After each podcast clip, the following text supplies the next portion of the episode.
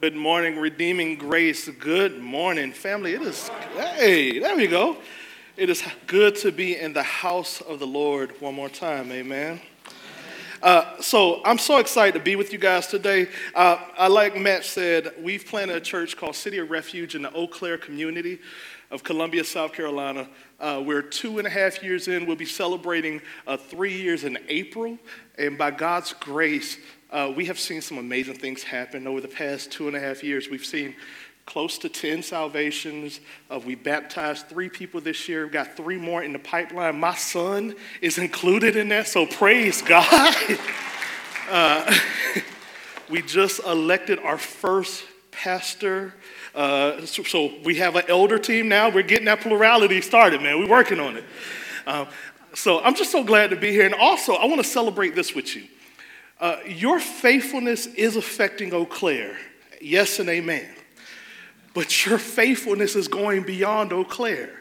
Because of your faithfulness, we have had the privilege of partnering with six church plants ourselves over the past two years in Washington, D.C., um, uh, South Africa, Cape Town, uh, Detroit, one in North Carolina, one in Rock Hill, and we have the privilege of bringing on two more church plants uh, by next year.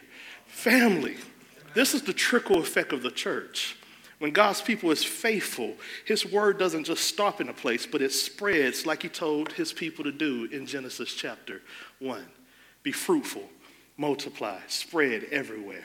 And I'm so thankful that you guys have been faithful and you guys continue to give. And I'm so thankful for your partnership as the Lord is seeing God, the gospel spread in Eau Claire, but also start to spread in other parts of our world. All right, that's good. A little bit about me. Uh, if you wouldn't mind turning in your Bible to Deuteronomy chapter 11. Deuteronomy chapter 11. We're only going to focus in on two verses, but I felt uh, as I was reading this morning, I was like, you know, it'd be good if we, we read verse 1 through chapter 19. We'll focus on 18 and 19. So I'm going to read it into our entire uh, reading, read it. And once we get to 18 and 19, that's when we'll put the words up. Um, and just to make me feel at home, would you mind standing for the reading of God's word? This is nothing special except just a sign that God's word is what we stand on and what we hold on to. But Deuteronomy chapter 11, verse 1 through 19, it reads, and I'll be reading from the CSB. It says, Therefore, love the Lord your God and always keep his mandate and his statutes, ordinance, and commands.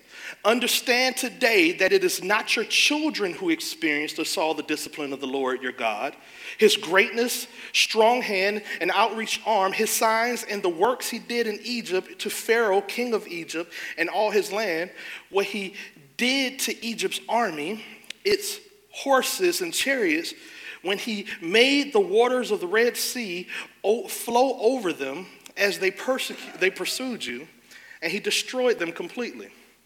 What he did to you in the wilderness until you reached this place, and he did to Dathan and Abram, Abram, the sons of Eliab, the Reubenite.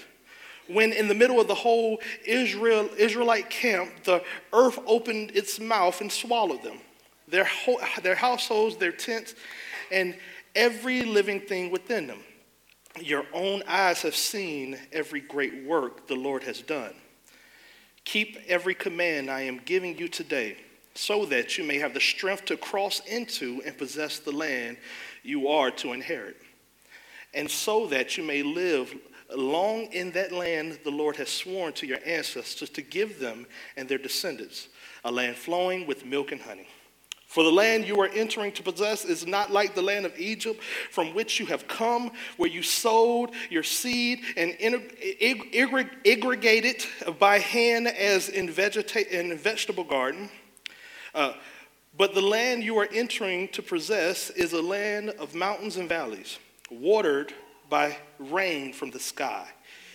It is a land that your Lord, your God, cares for he is always watching over it from the beginning to the end of the year. If you carefully obey my commands, I am giving you today to love the Lord your God and worship him with all your hearts and all your soul. I will provide the, I will provide the rain for your land in the proper time, the autumn and spring excuse me, the autumn and spring rains, and you will harvest your grains, new wine and fresh oil. I will provide grass in your land for your livestock, your livestock. You will eat and be satisfied. Be careful that you are not enticed to turn aside and bow and worship to other gods. Then the Lord's anger will burn against you. He will shut the sky, and there will be no rain. The land will not yield its produce. You will perish quickly from the land the Lord is giving you. And here are our focus verses. And print these words of mine on your heart and mind. Bind them as a sign on your hands and let them be a symbol on your forehead. Teach them to your children, Take, talking about them when you sit in your house and when you walk along the roadside, when you lie down and when you get up. This is the word of the Lord. Thanks be to God. You may have your seats. Let me pray for us real quick.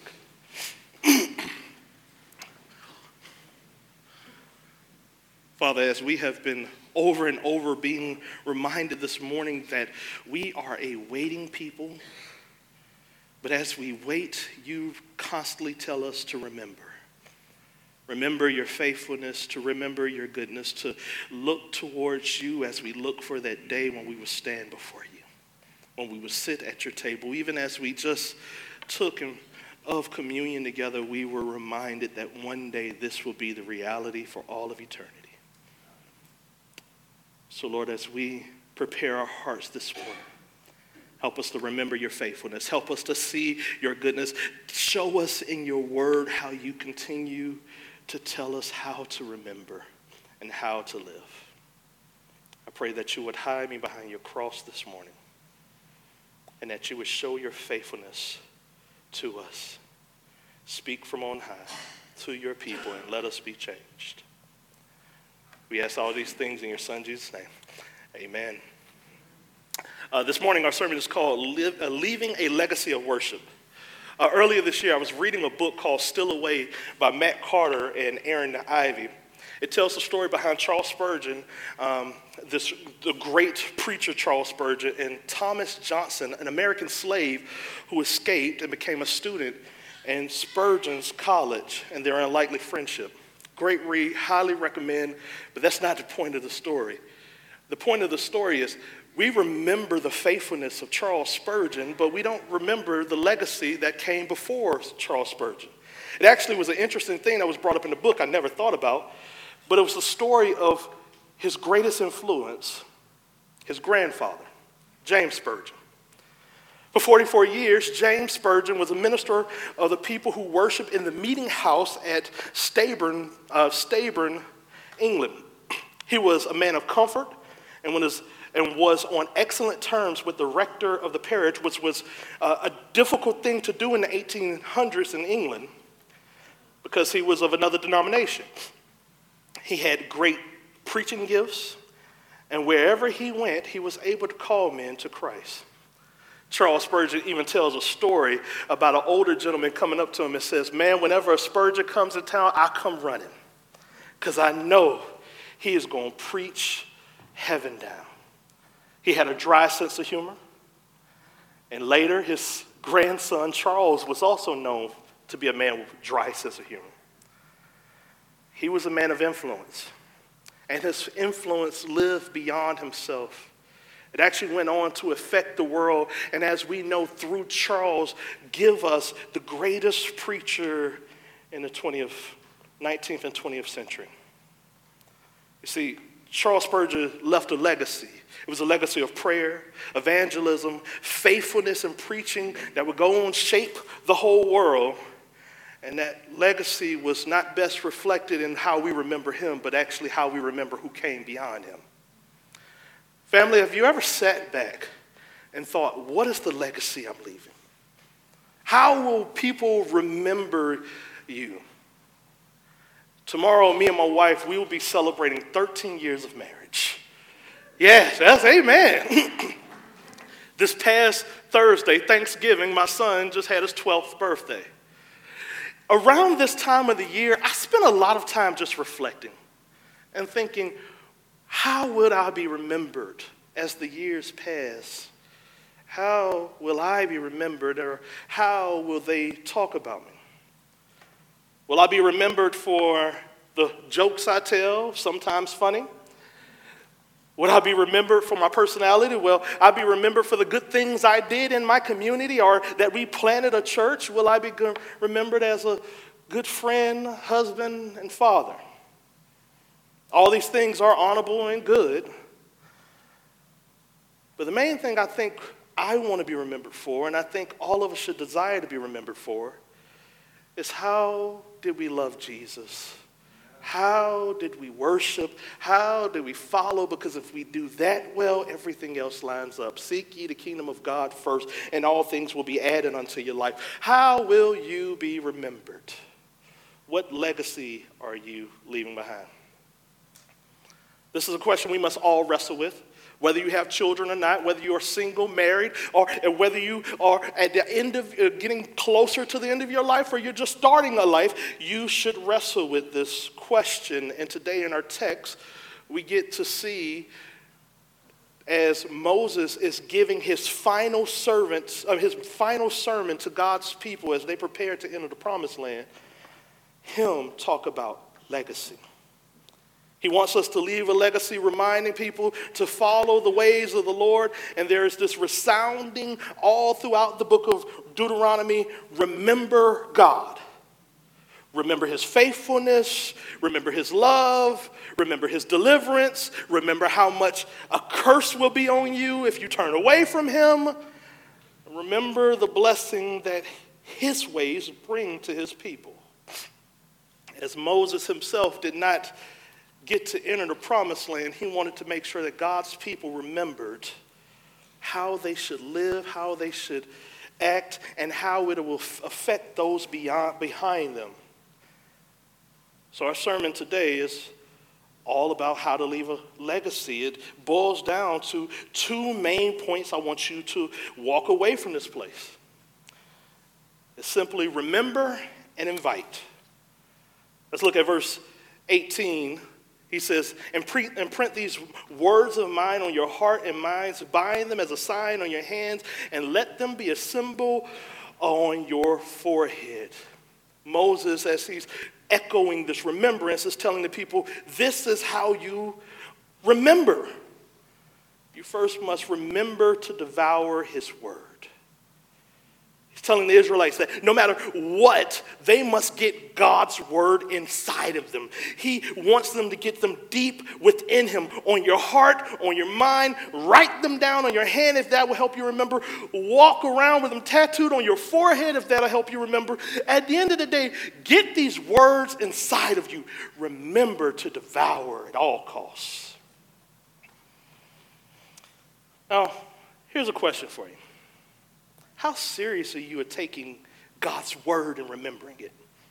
This has actually been a practice I've started this year myself is I just want to remember text. I actually as much as I can remember names, as I can remember places, I'm actually really bad about remembering just one verse at a time.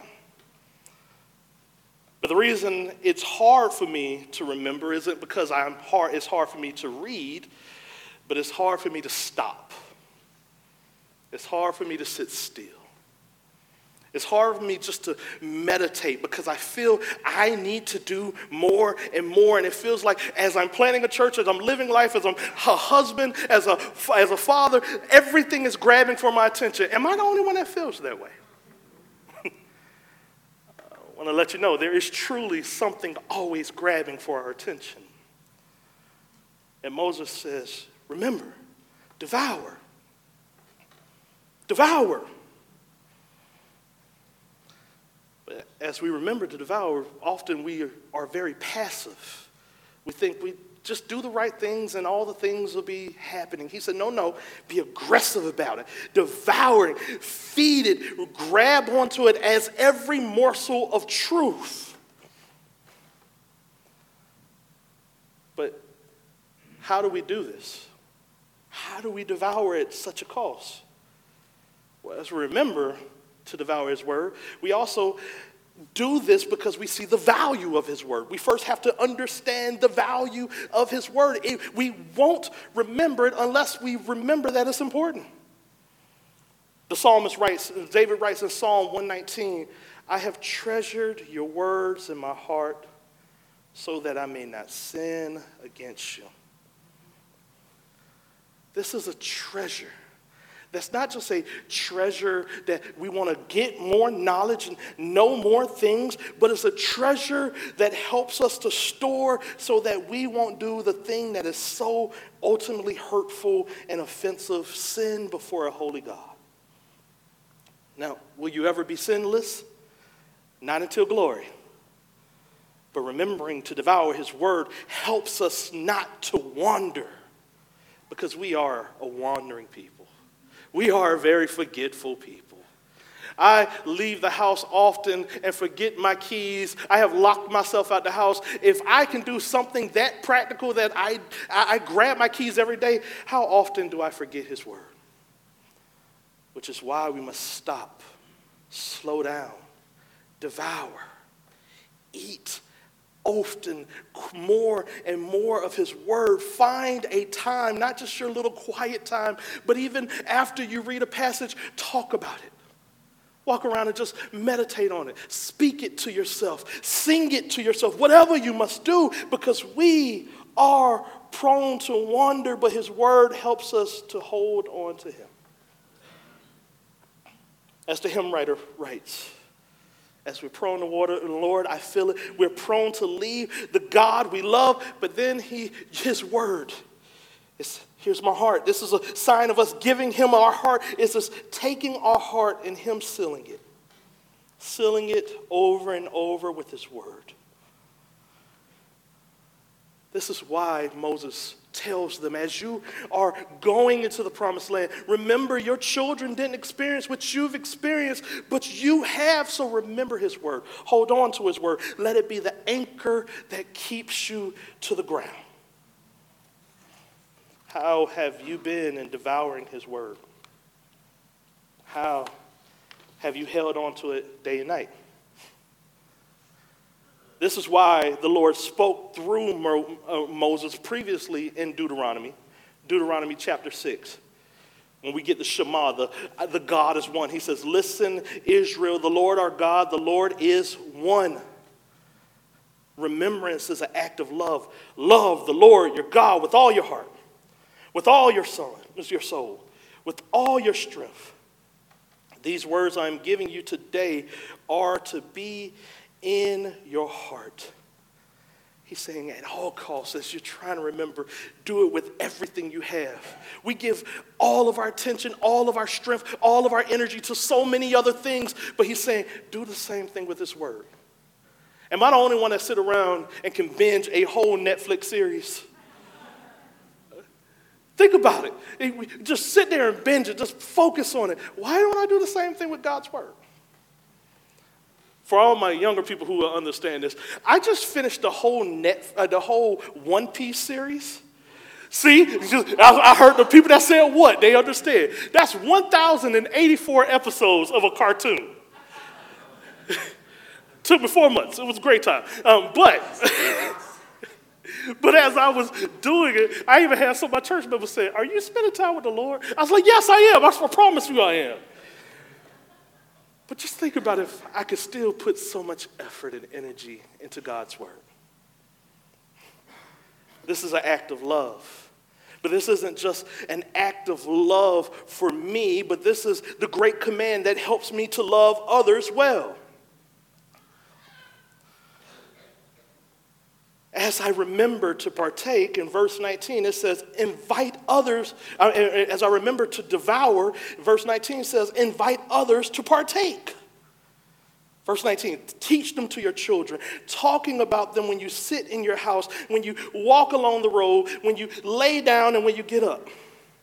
As he's telling them, remember his word, he's saying, this is also something you invite others into at all times. Let the Lord word be present in all that you do. Let it be the thing that flows out of you when you're having conversations over a meal. Let it be the thing you talk about with your children. Let it be the things you talk about with friends as you go on walks. Let it be the thing that flows out of you. This is, helps us remember, but it also is the thing that helps us invite. As I was sitting on the, fir- on the front, I was just praying and I was like, Lord, how, who really needs to hear this? And I felt it was two categories of people. I mean, everybody needs to hear this, but it was two categories of people that really the Lord pressed on my heart. It was for those who were younger, and it was like, well, I don't think about legacy that much. I, I, I don't, you know, I'll get there one day. Ecclesiastes says this beautiful text. It says, remember the Lord in your youth. Oh, family. I talk to my son often. He just turned 12, like I said, and I said, son, if you start every day, as the psalmist says, This is the day that the Lord has made. I will rejoice and be glad in it. He's even starting to say it back to me. I rejoice today, Dad. I said, This is a sign that the Lord is with you, and He is the one who is in control of your day. And anything that happens throughout this day, if you just remember this one thing, you will know the Lord is the one that's sovereign over today.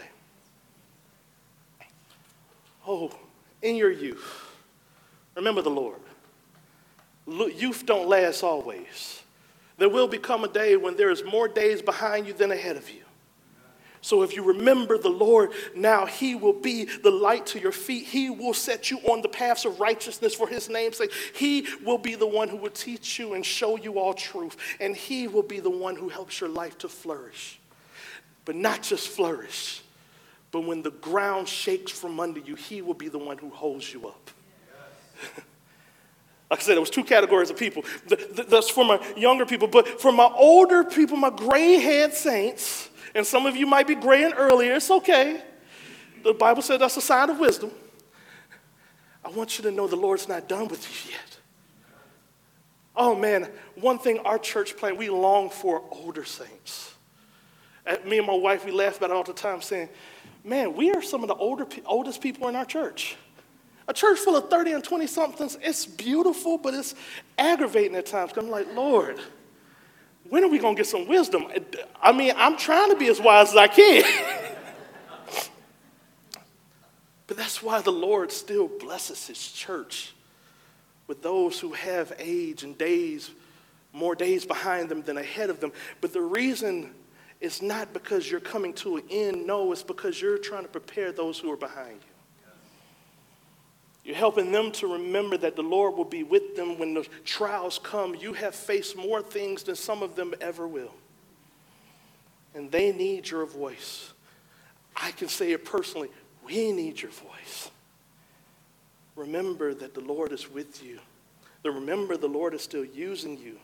Abraham at 99 was not done and neither are you.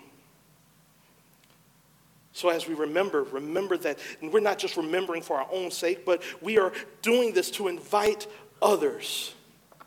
Back to verse 19. I had to stop and put a pause right there. Teach them to your children. Talk about them when you sit in your house, when you walk along the roads. That doesn't mean you have to always do an extensive Bible study or have a Bible study ready. ready. But people should be able to know that your life is saturated with God's word. That as a parent, it relates to all areas of your life.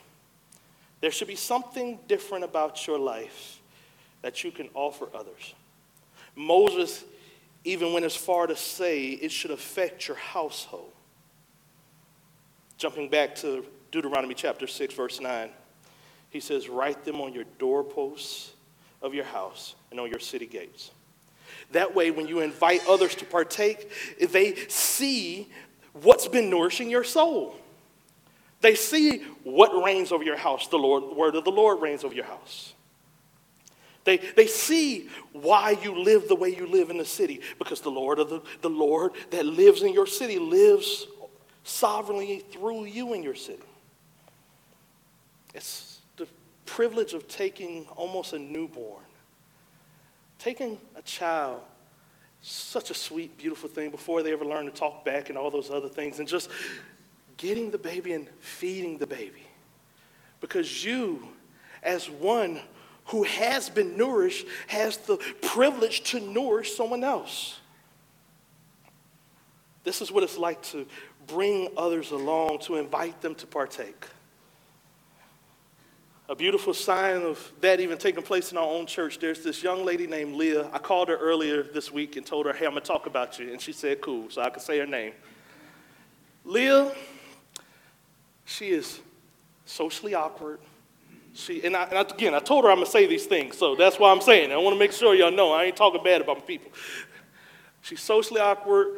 She's insecure. She's self conscious all the time. But she has this interesting thing that I haven't seen in many people. She remembers everything said. Every conversation, she'll be like, Remember you said this in this sermon six months ago? I was like, No, I don't. Not at all, actually. When she's around others, she'll just be like, Remember how Jesus loves you? And I mean, just regular conversation. This isn't to show off, but this is just because she hasn't devoured and took and take. And beautiful thing about it is, as socially awkward, as strange as she often is, as self conscious as she often is, she is one of the quickest people to walk, to some, walk up to someone and say, You know, Jesus died for you. he, he, he loves you. Actually, her and her husband was one of the people who invited someone to accept Christ early this year while they were playing Roblox. Again, for those who don't know what Roblox is, just, just find the chuckles in the room. They know what Roblox is. It's a video game. Just, just a conversation, and the, and the person said, Hey, uh, the sermon said something this week, and I, I, was confused. What does this mean? And she said, Oh, that means you must repent and believe and follow Jesus. And, and she just, off the top, just remembering the words that the Bible spoke and just said these things. And the person said, I want that. She's like, hold on, hold on, hold on. No, no, no, no, no. You don't understand. That means you got to like submit to Jesus. You got to follow Jesus. You got to cast your sins upon him and trust that he is saved. She's like, yeah, yeah, I want that. Stopped everything in the middle of the night, oh, I still laugh about the story because I was trying to go to bed. And, and her and her husband were texting me and Crystal, so excited. Stopped everything, went to pray for this woman. But the first thing she did after they prayed for this woman is saying, okay, these are the days we're going to get together and just read God's word together. Here's the life of somebody who's devouring God's word, but they're also inviting others to partake. Family, who are you inviting to partake of God's word with you? Maybe you're in a season of life where you're like, I don't really have anyone that I can invite to partake of God's word with me. Start praying. It's actually a prayer we say every Bible study at our church. We say, Who are you praying for? Who are you praying to disciple? And then how can we pray for you? Just start praying. And the Lord, who is faithful because he knows you care for his word and you care for his kingdom, will start to bring people, draw people closely, and then you will start to live, as Paul says in 2 Corinthians chapter 3, verse 1 through 3. Are we beginning to commend ourselves again? Or we need like some letters of recommendation to you or from you? You yourselves are our letters, written on our hearts, known and read by everyone. You know that you are Christ's letters, delivered by us, not written with ink, but by the, with the Spirit of the living God, not on tablets of stone, but on tablets of human hearts. Paul is writing to this church of Corinth saying, Don't you know that you are God's epistles and letters? And wherever you go, people are looking at your life and they're reading the truths of God. But here's also the problem. If you're not living and remembering and intaking His word and inviting others, there also can be reading lies about God. How He's not faithful, how He's not trustworthy, how He's not someone they should put their hope in. Oh, family, remember the God who is faithful. Remember the God who has delivered. Remember the God who has continued to show up. And remember the God that while you were still a sinner, loved you so much that he sent his only son, his only begotten son, who saw your sins, who saw your evil ways, yet took it upon himself, died on a hill called Calvary for you and me, shedding his blood so that we can be robed in his righteousness. This is what we proclaim when we take of communion. We remember the blood, the body that was broken on our behalf, the blood that was shed on our behalf. But as you remember these things, you also remember that that death wasn't the end. Oh, but he came out of that grave. The living word of God came back to life, resurrected, not, not saying he resuscitated. No, he took life back into himself. And everyone who trusts in him, they now have life in them. Do you know this God? As I'm asking you to remember and invite, first you must know. You must know this truth. If you don't know this truth, I want to tell you this fun story about James Spurgeon with Charles. James Spurgeon had this uh, rocking chair. He used to sit outside of his house. And one night it was raining and storming, and Charles ran outside to find his grandfather, but his grandfather was undeterred. He took a cup, he cupped his hand and grabbed some of the water, and he said, Son, you don't have to be afraid. Taste and see. Family, from that day on, Charles was marked as one who has tasted and seen because of the legacy of his grandfather. Have you tasted and see that the Lord is good? Have you put your refuge in him? If you have not, today is the day you can taste and see and know that the Lord is good. You can find your refuge in Him. Anyone in this church who has proclaimed Christ their Savior is happy to tell you of the goodness of the Lord. Today is the day you can taste and see. And you can start to live this life of legacy, a legacy of worship but if you are one who already have tasted and seen, then you are one who must just remember and invite others to taste and drink of this living water. What will your legacy be? A life of worship that is remembering and inviting, or one of unfaithfulness that continues to run away from this truth? Will you pray with me?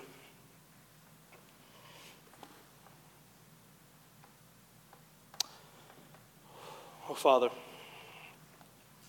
help us today as those who have declared we have tasted and seen that you are good, that your mercies endure forever, that your grace continues to pursue after us. Help us to be a people who truly have tasted and seen. And as we have tasted and seen, we invite others to partake as we remember.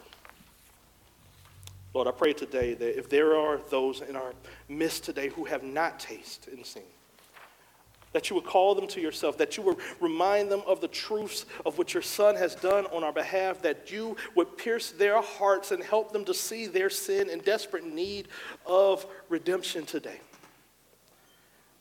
And that they will profess, they will confess to someone and ask, What must I do? And the simple question will be answered repent and believe.